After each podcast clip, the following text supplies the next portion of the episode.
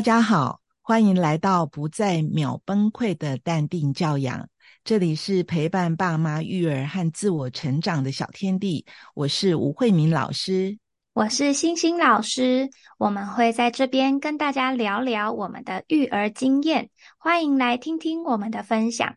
那我们今天要继续讨论情绪教养这个主题，但是我们今天把年龄层锁在让大家都最头痛的青少年时期，也就是十三到十八岁这个阶段。嗯，是这段阶段真的是让父母这一辈子最头痛的阶段了。哎，星星老师，我很好奇，你有陪伴过这么大的孩子吗？嗯，我目前还没有陪伴过这么大的孩子，可能有一些已经毕业的学生，但是他们情绪崩溃，基本上也不会跟我说，或是让我看到。所以我在这，我想要以我自己的青少年时期。的一些故事来跟大家分享。嗯嗯，好，我自己呢，在国高中分别有两次情绪崩溃的时候。第一次是在考完机测，嗯，这样会是会不会透露年龄？就考完机测，我对自己的成绩不满意。然后我就在嗯晚上睡觉的时候，听到我的爸爸在跟他的朋友讲电话，就讲到我考机测的成绩，然后不是很理想，然后我就印象很深刻。爸爸跟他朋友说：“阿姐给那 Q 嘎啦。”哇！我当下觉得好难过，我就一直狂哭。我就觉得我考完机测已经哭很久了，爸爸怎么可以这样说呢？我就非常非常难过。然后这件事情对我呃心里造成了一些阴影。后来在高中的时候，有一次跟爸爸好像也是为了成绩吵架，然后我就情绪很崩溃，觉得爸爸为什么都不认同我，然后觉得压力很大，因为我哥哥是师大附中正大，嗯，就哥哥是很优秀的，嗯，很优秀的人，我就觉得哦，我压力好大，然后我就有点崩溃到不行，我就蹲在地上尖叫。结果爸爸他也不知道要怎么办，但是他又觉得他那种父权不不能被挑战，他居然对着对着我，然后就说：“理解心经杯啊，麦跟麦 K 笑啊。”嗯，哇，超受伤的。就我可以理解爸爸，他可能不知道怎么跟我沟通，但是我后来想一想，我觉得如果今天我有机会，呃，回到那个阶段，我可能会希望爸爸就是。他觉得我考不好，或者是觉得我情绪上来的时候，其实他就只要静静的陪我，等我自己气消，等我自己情绪缓过来就好了，不要再火上浇油了。对，嗯嗯嗯嗯嗯。那你说到呃，静静的陪你，你会希望，例如说，你刚刚有提到说，你就呃压力大到蹲在地上尖叫，那这时候你会希望你爸爸怎么做呢？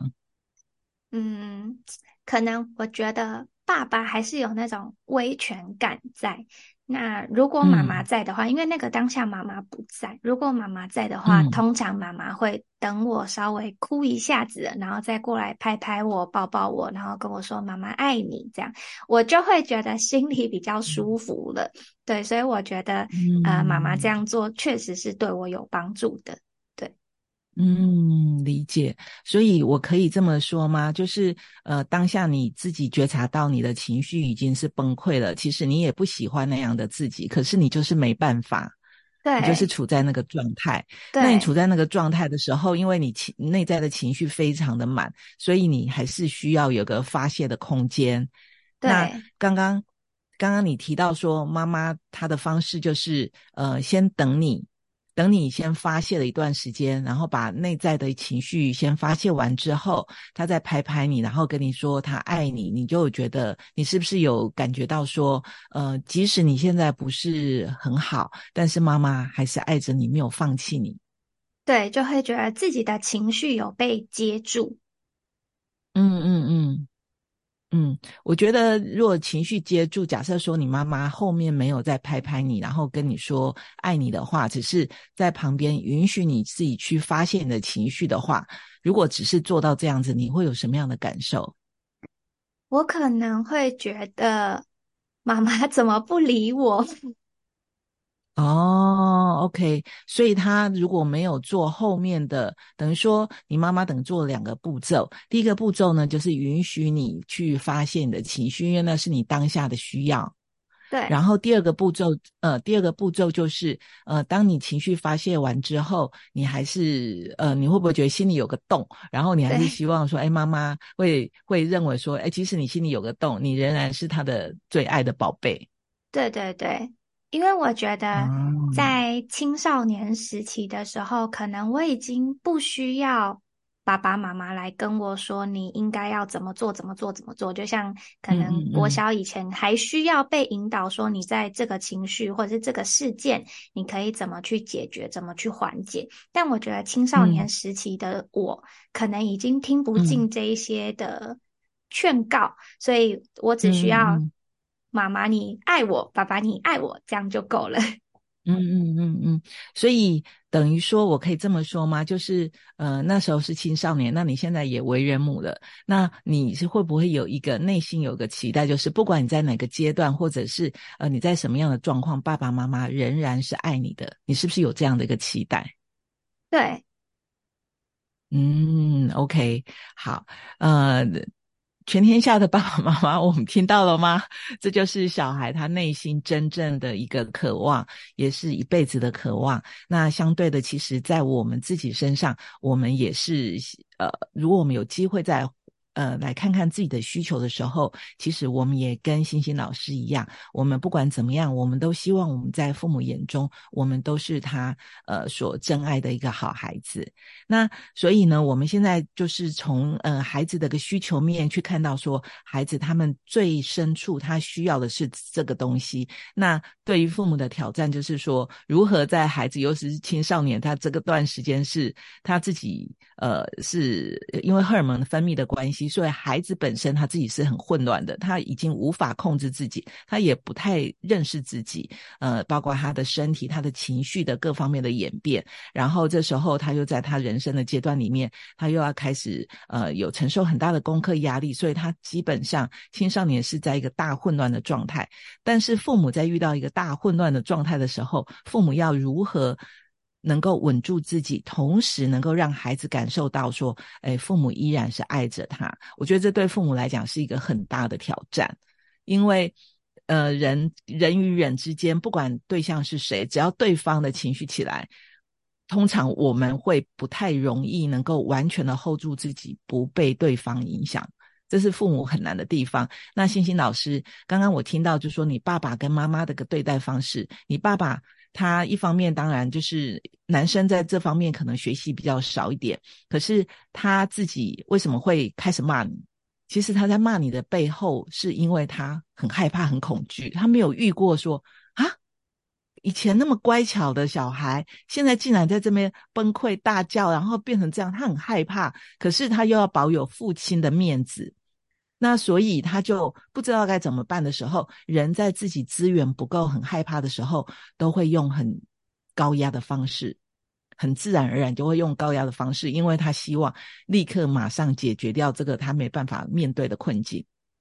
对，所以他你爸爸才会这样对你。对，长大之后稍微可以就是帮爸爸解释，就是他也有他的他自己的难处，但是那个当下小孩真的是会挺受伤的。那我也有听过，我也有听过妈妈说，就是在那个时期，我跟哥哥的青少年时期，其实妈妈真的是伤透了脑筋，也被伤透了心，才可以这么。用力用尽全力的继续爱我们，所以我觉得接下来我们就可以讨论，在小孩在这一段最难搞、最难相处的时期，爸爸妈妈应该要如何自我成长，才不会被孩子伤透了心。对，其实呃，爸爸妈妈有一个很重要、很重要的功课，就是随着孩子长大的时候，就是孩子的能力开始增长，然后自我意识开始呃慢慢萌芽的时候，父母要慢慢退出孩子的生命。但是又这时候孩子又还没完全成熟，那我们退出的速度要多快？那那到底什么时候该伸手援助，什么时候该放手让他去探索？这对父母来讲是一个很大很大的挑战。然后除了挑战之外呢，父母自己内心。也有一个对自己的一个观感。那例如说，他会有很多父母会觉得说啊，自己怎么那么糟糕，自己怎么那么这个。最烂的爸爸妈妈，呃，有这样的一个自我批判，然后当一旦人有这样的自我批判之后，在后续对孩子的对待里面，就会呃会衍生到一个更不好的一个状态。所以爸爸妈妈这时候要回来，呃，怎么样去安顿自己，然后怎么样，嗯，重新定位，重新出发，这样才有办法陪伴孩子在狂风暴雨当中安全的度过。好，那我们今天的分享就到这里。那我们今天分享的是，呃重点是第一个青少年的孩子，他们到底要的是什么？那他们的心声是什么？我们听到了，他们永远希望父母能够是爱他们的。然后，但是接着下来，爸爸妈妈如何在呃已经被孩子。挑起的情绪当中，然后继续让孩子能够感受到爱呢？呃，这我们就会在下一集里面去分享到这个呃蛮不容易做到的一个状的一个情况。